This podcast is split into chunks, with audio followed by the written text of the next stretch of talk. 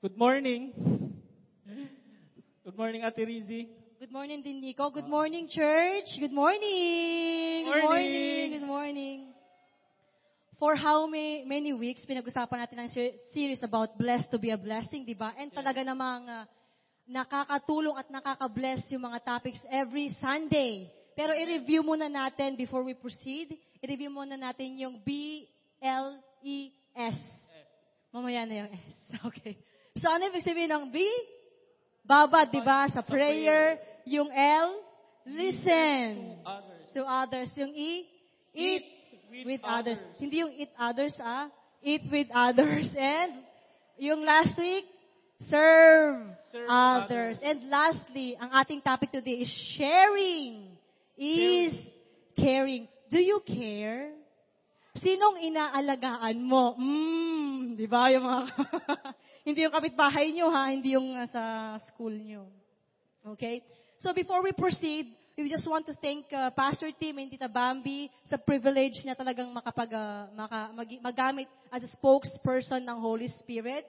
And ako pala sa, hindi pa nakakilala, ako pala si Rizzy, uh, anak ng Diyos, a network leader, and uh, directly mentored by Tita Bambi, and uh, a janitor of the Vision and Mission and Church uh, through our pastor. I love the Lord, Nico.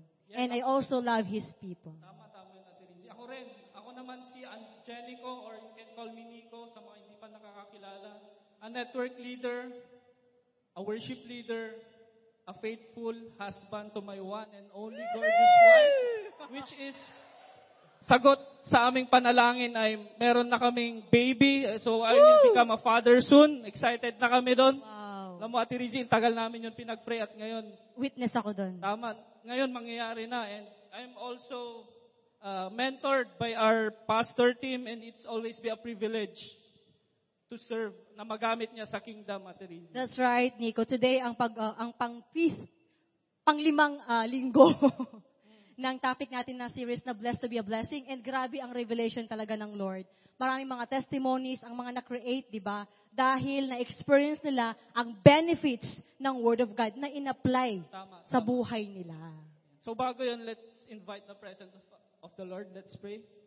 Uh, Father, we invite you in this place, Panginoon. Move in this place, Panginoon. Yes, Lord. Open our hearts, open our ears, our eyes to see your goodness sa buhay namin. So Holy right. Spirit, ikaw ang manguna.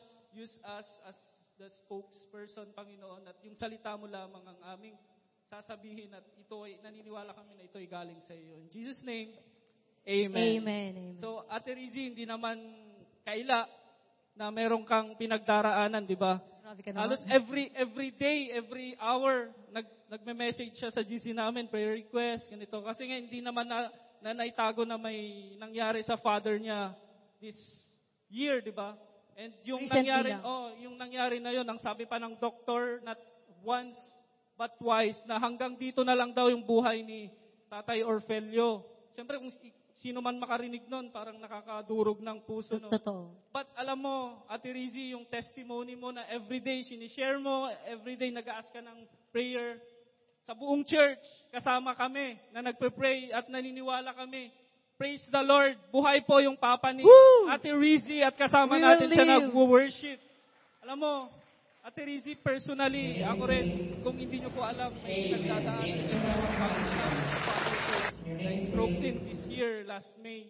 And ngayon, siya ay nakaupo lang, hindi siya nakakatayo, tulad ni Ate Rizzy, yung papa niya. Pero alam kong worst yung nangyari sa father niya and naniniwala ako na mangyayari din yun sa tatay ko. Amen. Inspired ako sa testimony ni Ate Rizzy na When God moves, nothing will hinder. Yeah, If the Lord says, I will open the Hindi- windows, di ba? Yeah, kung di mo yun laging sinishare. Ay, alam ko that your life transformed me also. Na mas lalo pa akong naging on fire. Magkaroon ng faith kay God at mag, magtiwala sa Kanya. Whew, oh, grabe. Eh, umpisa pa lang to, Nico. to God be the glory, Nico. Kasi while listening nga sa uh, sinasabi mo, the Holy Spirit reminded me of so many stories ng ating mga kapatiran kung saan kumikilos ang Lord sa buhay nila at kung paano sila binago ng Panginoon. Imagine mo, our mess becomes the message of Jesus and our history become the story of Jesus. to share to many people. Right. Tama, Ate Rizzy. Kaya dapat lang nating purihin ang Panginoon dahil siya That's dapat right. yung maitaas sa buhay natin. Amen. Our lives will be never be the same, Same again. again. Will never be the same again. Kaya nga sabi sa 2 Corinthians 5.17 na, kaya kung nakipag-isa na kay Christ ang isang tao, isa na siyang bagong creation. Yes. Wala na ang luma, bago na ang lahat. At ang pagbabagong iyon ay hindi para maitaas yung buhay natin, ako or si Ate Rizzy, but Right. no, para maitaas si Jesus sa buhay natin dahil binago niya tayo. Woo! At we, will- yun nga, we will never be the same again. That's Di ba, Ate right. Rizzy? Yes, actually may story sa Bible na talagang uh, Aha. na-recognize niya na not I, Lord, but you sa life ko. Panoorin natin to. Magsisi na kayo at magbalik loob sa Diyos, pagkat malapit na ang pagdating ng kanyang kaharian.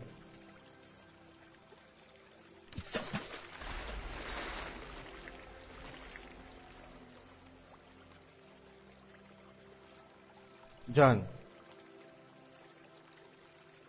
kayo po ang dapat magbaptize sa akin. Bakit po kayo lumalapit sa akin para magpabaptize? Hayaan mong ito ang mangyari ngayon, sapagkat ito ang nararapat nating gawin upang mangyari ang kalooban ng Diyos.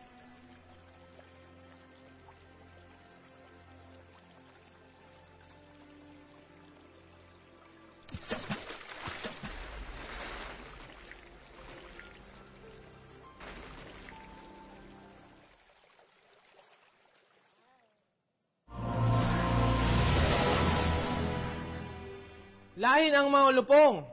Akala nyo ba'y makakaligtas kayo sa parusa ng Diyos? Patunayan nyo muna sa inyong mga sarili na kayo ay nagsisisi at nagbabalik loob na sa Diyos. Sinasabi ko sa inyo, makalilikha ang Diyos ng mga anak ni Abraham sa pamamagitan ng mga batong ito. Sinasabi niya? May mga nagsasabing ikaw raw ang Mesiyas. Anong masasabi mo doon? Binabaptize ko kayo ngayon bilang tanda na kayo ay nagsisisi at muli nang bumabalik sa Diyos. Ngunit sinasabi ko sa inyo, meron pang darating na mas makapangyarihan pa sa akin, ni hindi man lang ako deserving na kanyang maging servant, o bitbitin man lang ang kanyang sandalyas.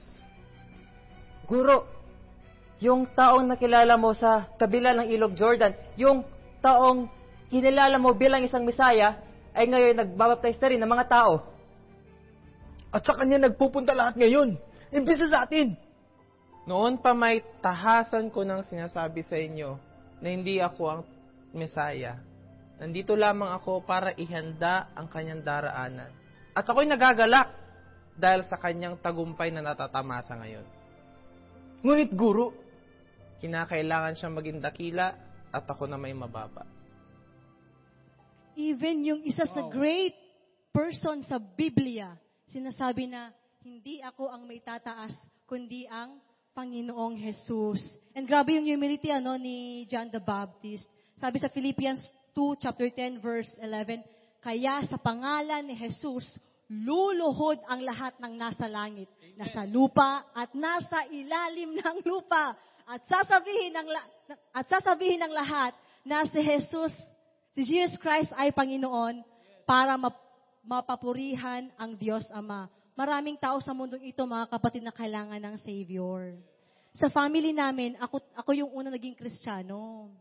Siyempre, oo, oo naman. And na-realize ko na kailangan ng family ko si Jesus Christ at kailangan ng mga kaibigan ko si Jesus. Then one time, a preacher dito sa church uh, preached and asked the congregation, sino ang mag-share ng salvation sa family mo? At the back of my mind, sabi ko, "Shh, shoots, hindi ako pwede. Kasi kilala nila ako. Di sila maniniwala sa akin. Kasi nga, dati akong tamad. Talagang malakas sumagot sa magulang. Pakiramdam ko noon, ako yung nanay. At the same time, grabe, ang lakas kong makipag-away. Pero na-encounter ko si God sa buhay ko, my life was changed. May kanta nga, di ba? Because of you, my life has changed. Oh. Salamat sa echo. Di ba binago ng Diyos because of Jesus changed my life. not overnight, but gradually binago ng Diyos ang buhay ko paunti-unti. Di- Walang one click na, ay, nabago na, tinanggap ko si Diyos, tapos one click, nabago ng buhay ko. No, it's a gradual process. Tama, tama. Nabasa ko sa Biblia, Nico, sa Isaiah chapter 6, verse 8. Sabi ni God kay Isaiah, Then I, the Lord, asking, Whom should I send as a messenger to these people who will go for who will go for us, di ba? Ano sabi ni, ni Isaiah? Here I am, Lord, send me. So binigyan ako ng Lord ng strength, ng kalakasan talaga upang mag-shine kay Jesus. Because Jesus cares for many, many souls. Alam mo, Ate Rizzy, I want that. Kaya nga, pag laging nagsasalita ka, nag, na- nagiging on fire din ako. Alam nyo, Glory mga kapatid, isa talaga ang assignment natin or ang calling natin here on earth is habang tayo ay nabubuhay. Nung tinanggap na natin si Jesus Christ as our Lord and Savior is to help and care enough for others. Hindi lang right. natin itatago para sa ating sarili, but extending the love of God sa iba.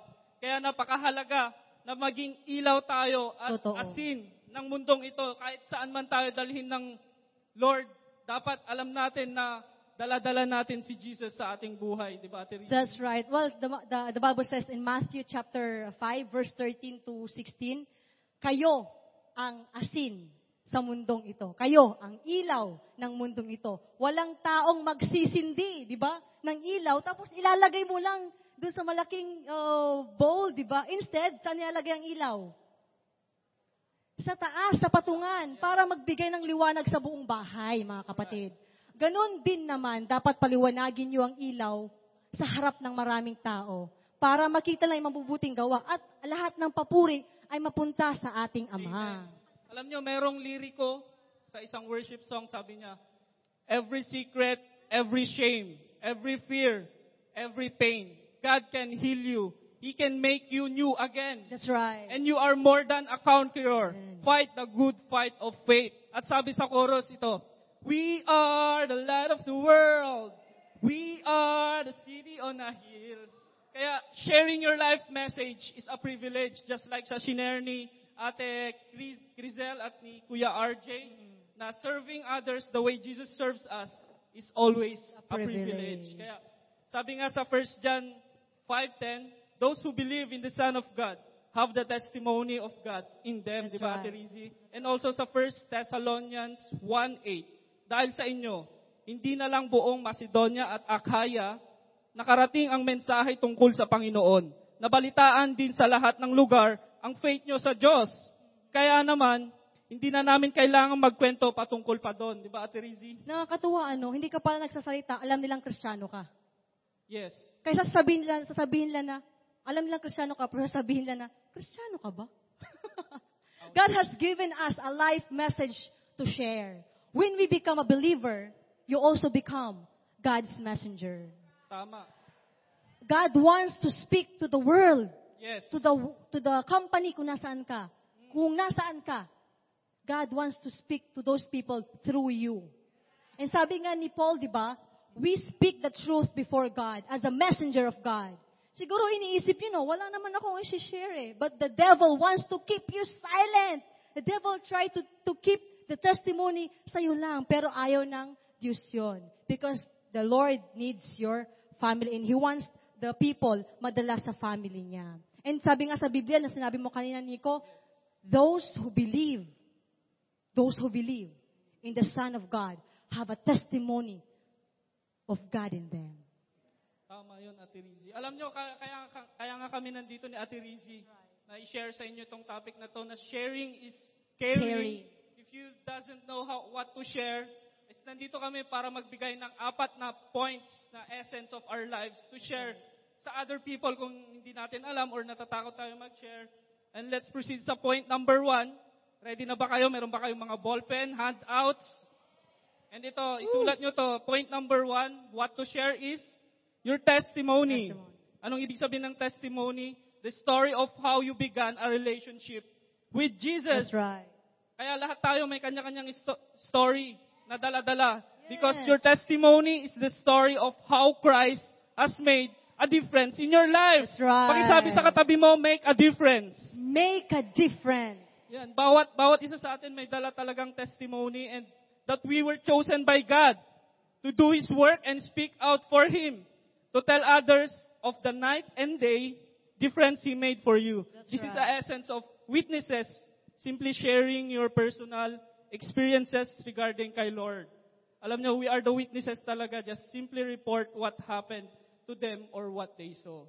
There's a story in the Bible in uh, Mark chapter 10 verse 49 to 52. Why not let's just uh, pakinggan natin ang story ni Bartimaeus. Ako, si Bartimeus.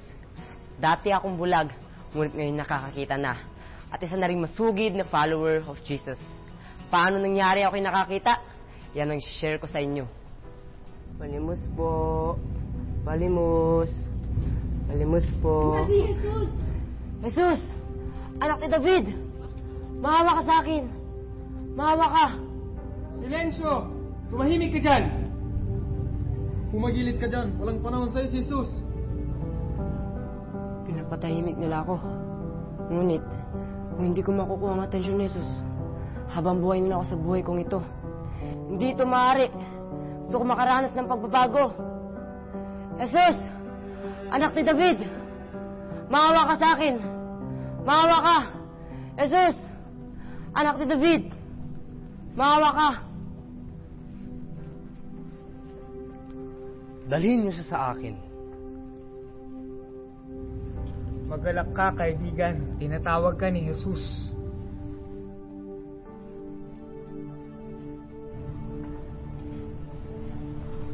Anong gusto mong gawin ko sa'yo?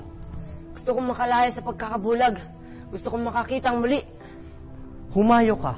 Pinagaling at iniligtas ka na ng iyong pananalig. Wow! Nakakita na ako muli. Salamat, Panginoon, anak ni David. Salamat. Maraming kagaya ni Bartimaeus dyan na sumisigaw ang Dahil na-encounter ko si- Save me! Save me! I wanna be saved. Because we are once a beggar. And pinatawad at pinalaya tayo ng Panginoon. Kaya, kaya, kaya tayo nandito ngayong araw na to because someone shared a testimony. Hmm, tama. And naniniwala ako na maraming testimonies ang ginawa sa buhay niyo. Alam mo, Ate Rizzy, meron lang akong ikukwentong backstory kung okay lang. Sige, sige. Ang buhay ko noon, bago nung wala pa si Jesus sa, sa life ko, is, yun, lahat naman ng lalaki is drunkard. Hindi naman lahat. Yung mga ilan lang. Hindi, I mean, may mga... isa siya doon. Sorry, sorry. lahat ng, mga, ng lalaki merong, merong, kasi nga, hindi pa, lahat ng, ako to, hindi nakakakilala sa Panginoon. Parang sa environment na kinalakihan ko, puro inuman. So, isa ako doon. So, sadly, ang buhay ko is inu, puro, puro inom lang ang buhay ko. Yan yung buhay ko noon. Ah, para ako din ay isang bulag na hindi ko hindi ko nakita kung ano yung meaning ng buhay ko but when I really have relationship kay God nung binago na ako ng Panginoon alam ko na ang purpose ng buhay ko kaya ito ito ito yung i-share yung testimony ko alam ko nakaka-relate kayo dahil may pag-asa pa That's right. pa uli ang lahat at gagamitin niyo yung testimony niyo upang i-share upang mag, mabago ang buhay ng bawat Grabe. isang tao so totoo Grabe mag, pagbabago. two years na or more now zero alcohol Wow! Honestly. Palapakan natin ang, oy, hindi biro yun ha. Palapakan natin ang Lord. Totoo po, na kung kaya ko, alam, nani, alam ko, naniniwala din ako na kaya nyo rin yun. And it's the power of the Word ni God. Di ba, Grabe. Nico, yung share mong testimony ngayon, a shared testimony, a shared stories, build a relational bridge that Jesus can walk across from heart to others. Your testimony, I strongly believe, habang sinishare mo yan, ang daming natouch ng puso. At maraming magbabagong buhay na dito para magamit for the glory of. God. Amen. Praise God. Praise the Lord. According sa Acts chapter 1 verse 8, magiging witness ko kayo sa Jerusalem, sa Judea, Samaria, at sa lahat ng lugar sa mundo. At kung saan ka, talagang maging ilaw tayo Tama, ng tama. Panginoon. Ngayon, ano yung unang point natin, Ate Rizzy? Yung your testimony, di ba? Ngayon, Jesus said, you will be my witnesses, not you will be my attorney. Dahil si Jesus na mismo ang ating attorney at tayo ang witness. Kaya hindi na natin kailangang ipag, ipagtanggol ang ating sarili dahil Yes. si Jesus na mismo yung nag-redeem sa atin. We Totoo are just yan. the witnesses upang i-share ito sa ibang tao. And He wants us to share your story with others. Sharing your testimony is an essential part of your mission on earth. That's right. Because it is unique. There is no other story just like yours or That's just right. like me. So only you can share it. Kaya nga, if you don't share it, it will be lost forever. Sayang mga kapatid. Di ba, Ate Rizzy? Alam mo yung mga testimony talaga nakakapagbago ng buhay yan. That's right. Na people love to hear stories. Tayo pa bang mga Pilipino, mga mare, di ba? Kahit na overheard lang natin yung mga kwento, eh, gustong-gusto nating marinig, di ba? Pero, but for sure, maraming Bartimaeus dyan that wants to hear the story about Jesus Christ. Kung paano natin tinanggap ang Lord sa buhay natin. So share it. Because, because your life in Christ is a living testimony That's right. different situation call for different testimonies. Iba ang testimony mo. Hindi naman ako yung sobra, hindi naman talaga ako sobra. Hindi naman talaga ako drunkard, hindi naman talaga ako ganon. Ibang testimony mo, pero marami nangangailangan yan. Iba din ang testimony ko at marami din nangangailangan yan. Kasi ang Panginoon natin is very, very personal. Personal Kasi relational ang Panginoon sa buhay natin. So, ang Jollibee nga, di ba, ang tanong nila, anong kwentong Jollibee mo? Yeah. Pero sa atin, anong kwentong Jesus mo? That's right. Kaya lahat tayo naniniwala ako may kwentong Jesus, hindi lang Jollibee. But alam nyo, na yung point number one na testimony is this really transform every person na makarinig ng testimony na That's ito. right. Kaya mahalaga yung testimony nyo. And point number one, yun nga, sharing is caring your testimony. Pangalawa, let's proceed sa point number two, what to share. Ano, pala, ano sa palagay nyo? Number two is your life, Life lessons. lessons. The life lessons is the most important lessons that God has taught.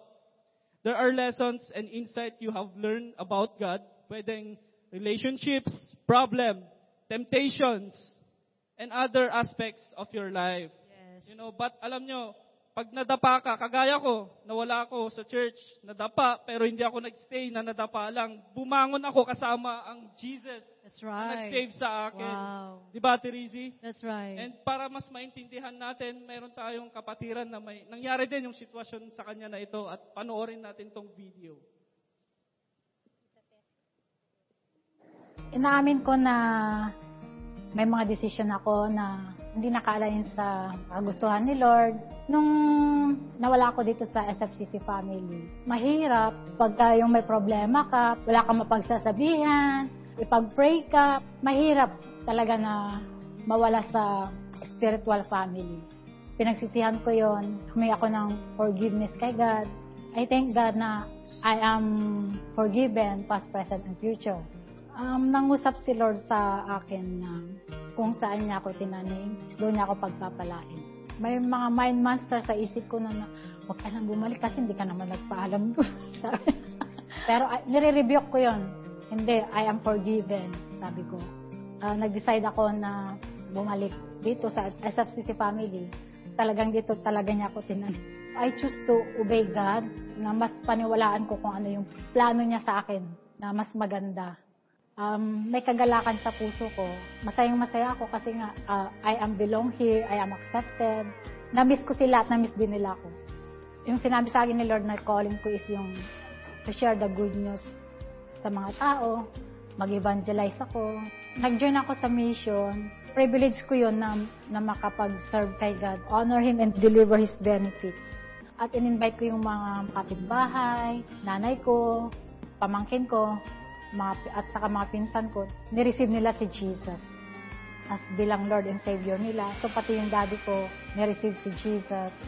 Yung naging result niya is ah, maganda.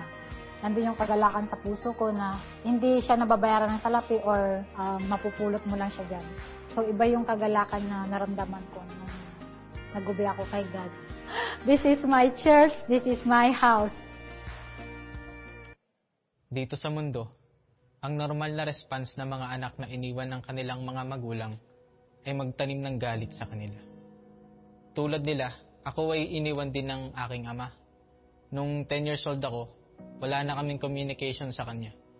At habang lumalaki ako, sinisisi ko ang aking ama kung bakit ako hindi nakapagtapos ng aking pag-aaral. At hanggang sa nagkaroon ako ng galit sa kanya.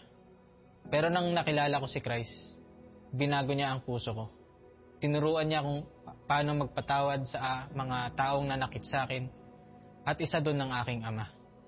Pinatawad ko siya. Gumawa din ako ng way para maipakita ito sa kanya.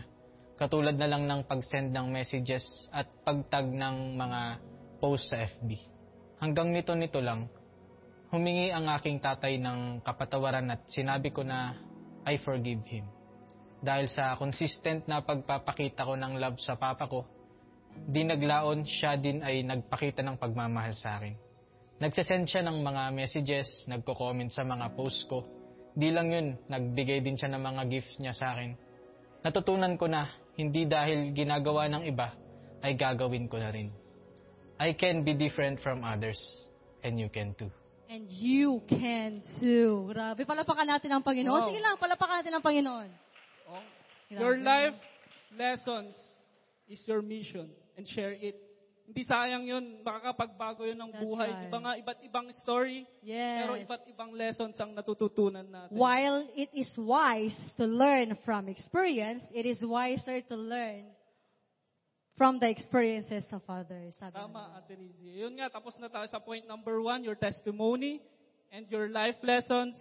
Proceed naman tayo sa point number two. And number three, what to share is your godly passions. Passions, kasi marami. Hindi lang isa, naniniwala ako maraming passions right. si God na pinut sa heart nyo. At yung passion, yung ibig sabihin nito is the issues God shaped you to care about the most. Yung passion na yon sa Tagalog, ate, sinerch ko, sabi, Ano sabi? alab ng puso. Wow. Talagang yun, passion. Because God is a passionate God. Amen.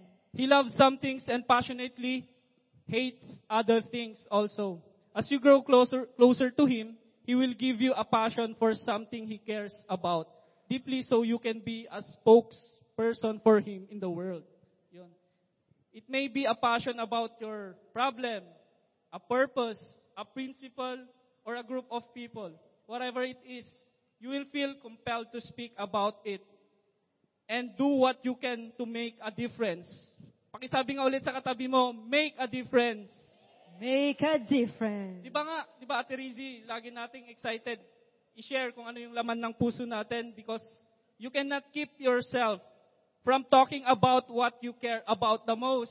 That's right. Eh, sabi rin yun ni Jesus na a man's heart determines his speech. That's Di ba, Ate right. Rizzy? And meron pa sa Bible, may dalawang tao na may example dito. Una si David, who said, My zeal for God and His work burns hot within me. Zeal means yun yung passion niya na nag-aalab sa kanyang puso. At yung isa is si Jeremiah who said, Tour message burns in my heart and bones, and I cannot keep silent.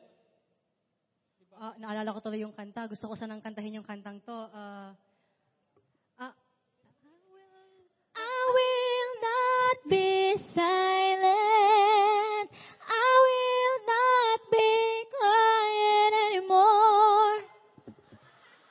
Yung Teka, teka, grabe. Rizzy. Oo, mamaya. Kilala ko yung boses na yun ah. Okay lang maging silent. Pero wag wag di, wag sa bahay. Ay wag dito. Sige, Ate Rizzy. oh.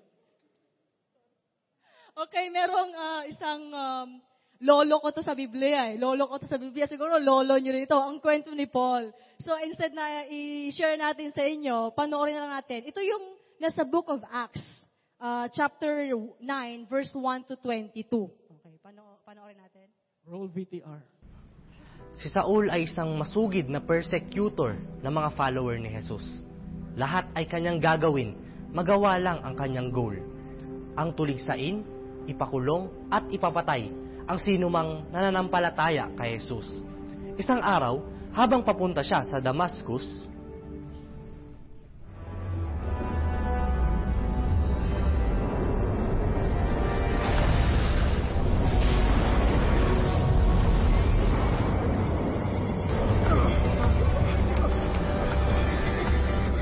Saul. Saul. Bakit mo ako inuusig? Ikaw na rin ang masasaktan sa ginagawa mong yan. Sino po kayo, Panginoon? Ako'y si Jesus na iyong inuusig. Tumayo ka Nagpakita ako sa iyo upang ikaw ay isugo. Upang magpatotoo tungkol sa nakita mo ngayon at sa mga ipapakita ko pa sa iyo. Isusugo kita upang inulat ang kanilang mga mata. Ibalik sila sa kaliwanagan mula sa kadiliman.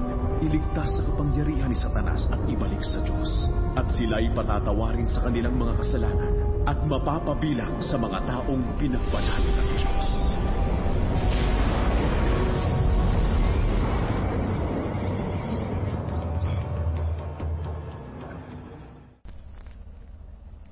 Mga kasama, wala akong makita. Dalhin niyo ako sa Damascus. Na-encounter ko ang Panginoong Isus at susunod ako. Inutusan niya akong i-share sa mga tao at ipakita sa kanila ang daan pabalik sa Kanya. Nakasiguro ng pagkakuntog. Magbabaliw na to.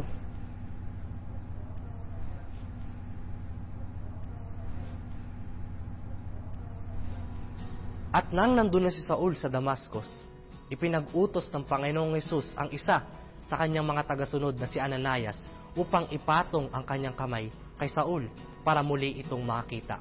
At mula noong naengkwentro ni Saul ang Panginoong Yesus, nagbago ang kanyang buhay. Mula sa mamamatay tao at taga-persecute ng mga follower ni Christ, siya ay naging isa sa mga radical follower na nagsishare ng mga buting balita patungkol kay Jesus. Amen! Grabe ano?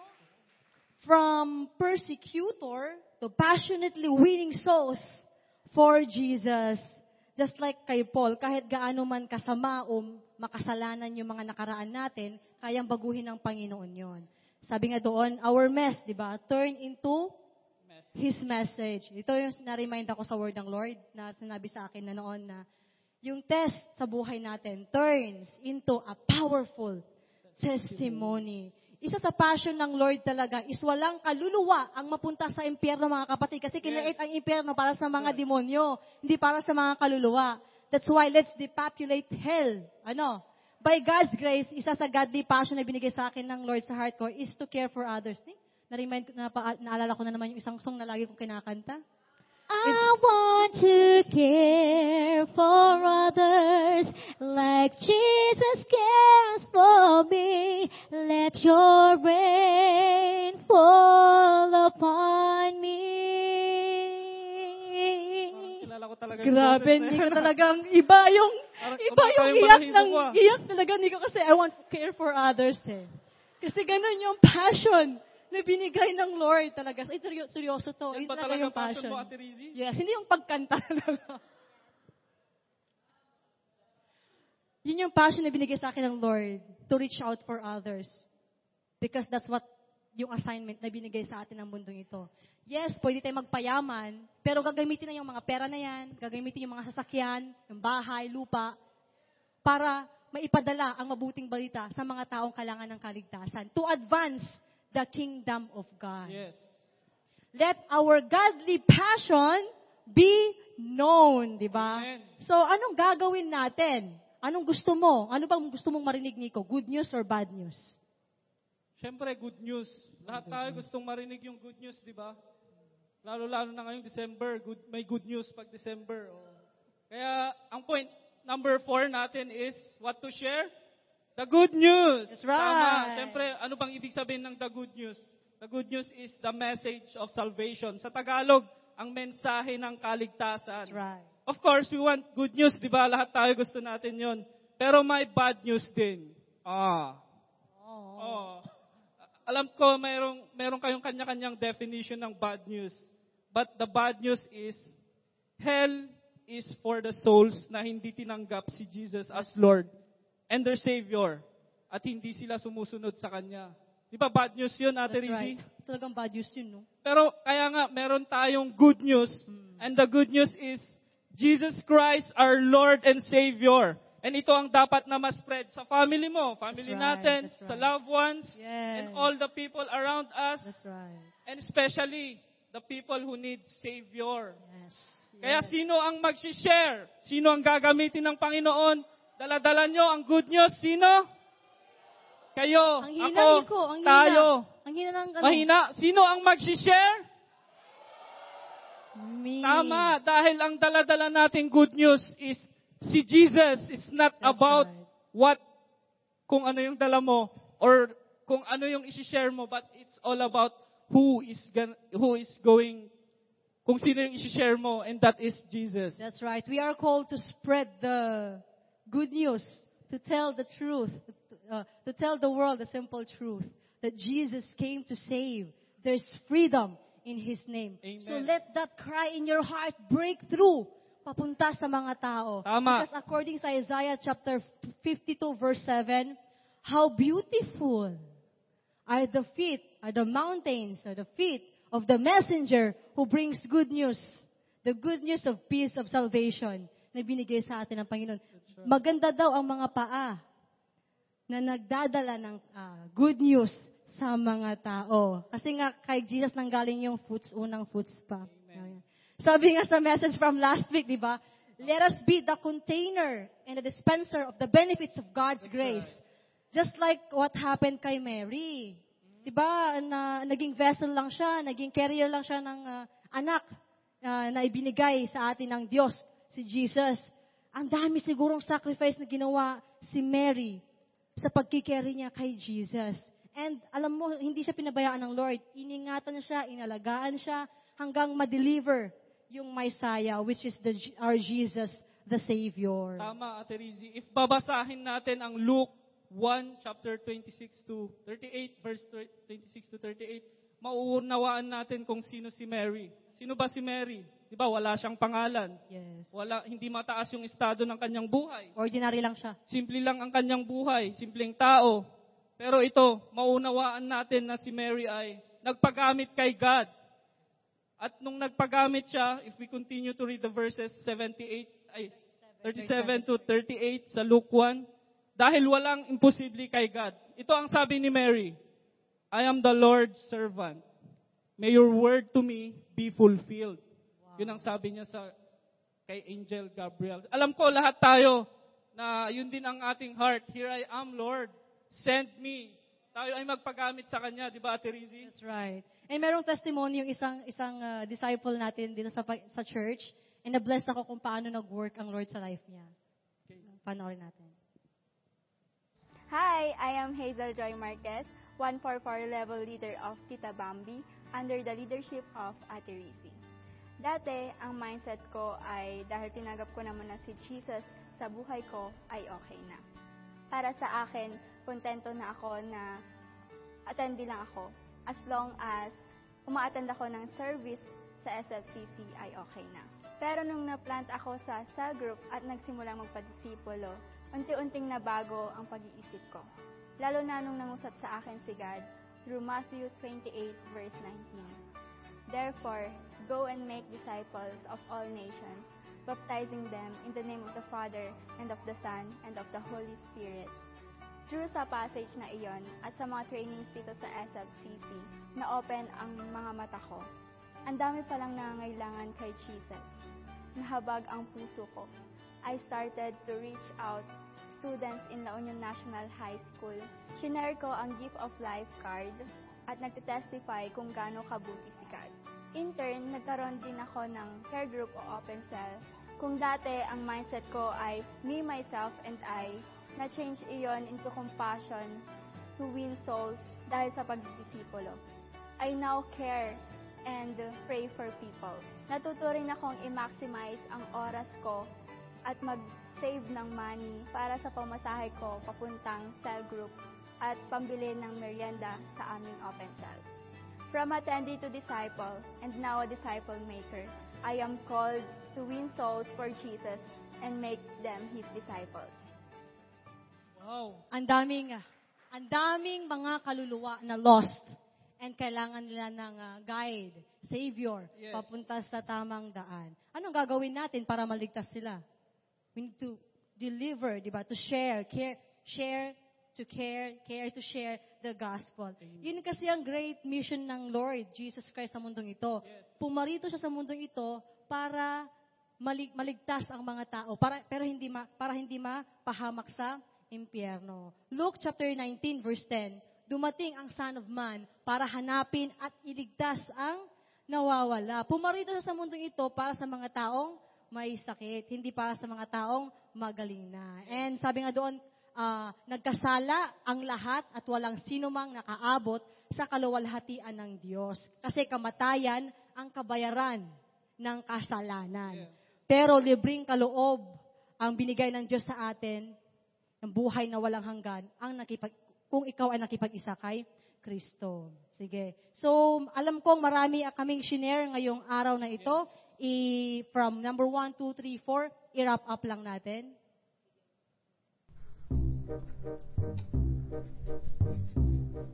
Hello po, Big Father. Pinatawag niyo po ako? Oo, Sandy. Dahil meron akong importanteng misyon na ipapagawa sa iyo. Misyon? Ay, ano ho yung misyon na yon? Gusto ko mag-share ka ng iyong life message para mas marami pang makakilala sa akin. Pero, Big Father, di po ako magaling magsalita. Paus po ako. At saka, nahihilo ako sa maraming tao. Nahihilo ako sa inyo.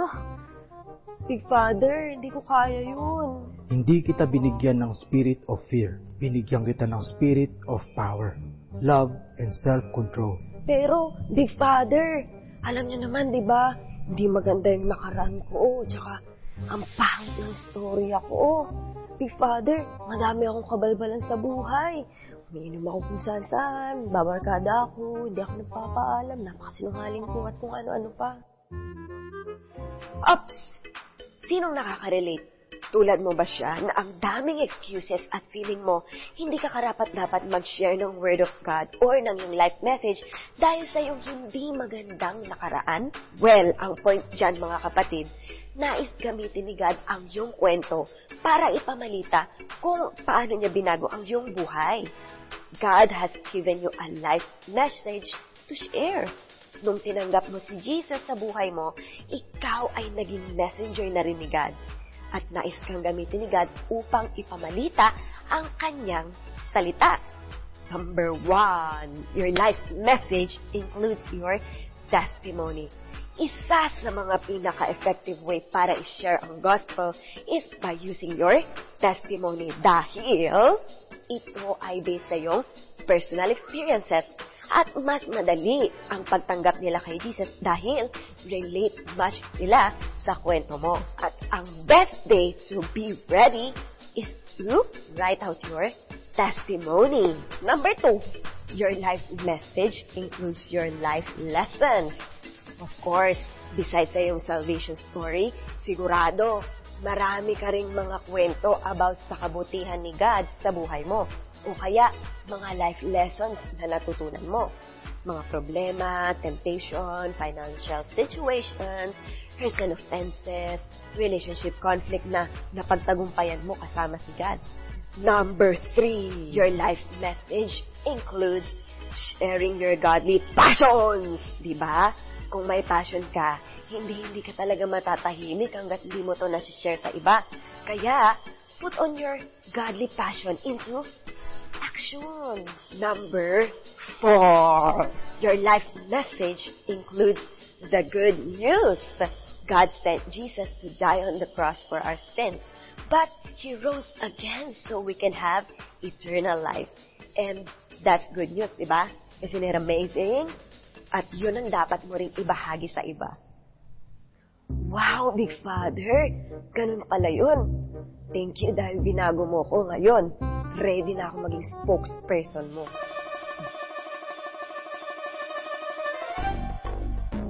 Wow. wow. And you know what? Itong kapatid natin na to, grabe, gra- ang, grabe siya mag-share ng gospel. Halos, sisipin mo, halos araw-araw may cell group siya. Halos araw-araw pumupunta siya ng Ilocanos, Namtutan, Katbangin, saan pa ba? At kung saan-saan pa, basta may vacant time siya. Pag cell group, cell group. Pag winning souls, winning souls. Nakaka-bless ang uh, life talaga niyan. Tama. Naniniwala din ako na kayo din ay locked and loaded. Kaya let's get ready na i-share kung ano man yung message na narinig natin ngayon. And alam ko, for those first time na nandirito, and unang-unang pagpunta nyo pa lang dito, naniniwala ko na hindi aksidente ang pagpunta nyo dito. May ay lahat and sa lahat, may I invite you to stand up. At talagang kung hindi pa kayo sold out sa pag-receive kay Jesus, ito na yung pagkakataon. At meron lang akong gustong i-share sa inyo na this day is the 12th month of the year. That's right. You know, alam nyo ba ang ibig sabihin ng 12 month of the year sa Bible? Ang number 12, ang ibig sabihin nun is the transition of your life. Kaya this season is the transition of your life. Naniniwala ako na lahat kayo ay mayroong bagong taon na sasalubungin at hindi accent, hindi aksidente na nandirito ka. That's right. Mga kapatid, narito ka dahil mahal ka ng Diyos. Ang kaligtasan ay libre kung tatanggapin mo. That's right. At sa buhay mo, ikaw ay maliligtas. So ngayon, I invite you, kung ikaw ay nangihina, first, at kung first time ka dito na hindi mo pa alam ang, ang ibig sabihin ng salvation, this is the right time. At kung ikaw naman ay matagal na dito, at ikaw ay nangihina, na hindi mo rin alam ang purpose mo, ito na yung pagkakataon upang ikaw ay magkaroon ng tunay na relasyon sa Panginoon. Amen. So Father, itong people na to na binigay mo sa amin, we we offer it- we offer them to you. We declare na ikaw ay gagalaw sa buhay nila. Amen.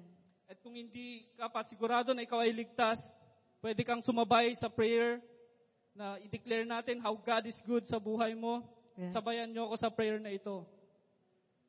Panginoon, Panginoon, inaamin ko po inaamin ko po na ako ay nagkasala. na ako ay nagkasala. Maraming pagkakamaling nagawa Maraming pagkakamaling nagawa. at hindi ko kayang iligtas ang aking sarili. At hindi ko kayang iligtas ang aking Alam ko minsan na akong naging bulag mis- at gusto kong bulag. makakita. At gusto kong makakita. At Jesus, At Jesus, kinikilala kita kinikilala kita. at pinapapasok kita sa aking puso At pinapapasok kita sa bilang Panginoon bilang Panginoon at tagapagligtas at tagapagligtas ng aking buhay. ng aking buhay. Salamat sa pagmamahal mo pagmamahal na ibinuhos mo sa binuhay para sa akin. para sa At ngayong araw na to, ngayong araw na ito. ikaw na ang maghari Ikaw na maghari ng aking buhay. ng aking buhay. Binibigay ko sa iyo ang papuri at pagsamba Binibigay ko sa iyo dahil nararapat na puriin nararapat ang iyong pangalan. ang iyong pangalan. sa pangalan ni Jesus. Sa pangalan ni Jesus. Amen and amen. Amen. This time, alam ko na wala kayong dalang mensahe ng pagpunta nyo dito. But ngayon, may dala-dala na kayong mensahe. That is Jesus. And excited na ako at excited na ako sa inyo na i-share si Jesus sa mga people sa trabaho nyo, sa That's school. right. Yes. Bago matapos ang taon na to, let's be excited Yes. na isa-isahin na natin yung mga tao kung sino yung mga gusto nating i-share, yung ating testimony, That's life right. lessons, godly passion, at ang Yes. good news, di ba, Terezi? Actually, may challenge. Kami ang nagcha-challenge ngayon sa mic. Pero talagang may challenge talaga ang Lord sa inyo. God wants to say something to the world through me. Through you. God wants to say something to the world through me. Ito yung sabi ni Jesus.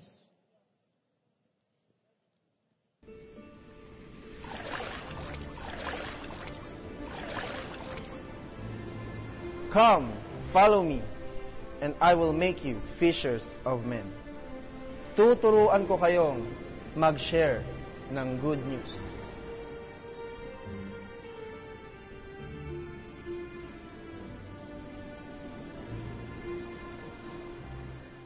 Yun ang challenge ng Lord. Come, follow me, and I will make you fishers of men. Anong response mo? Here I am, Lord. Send me. Okay. To God be the glory po. Thank you.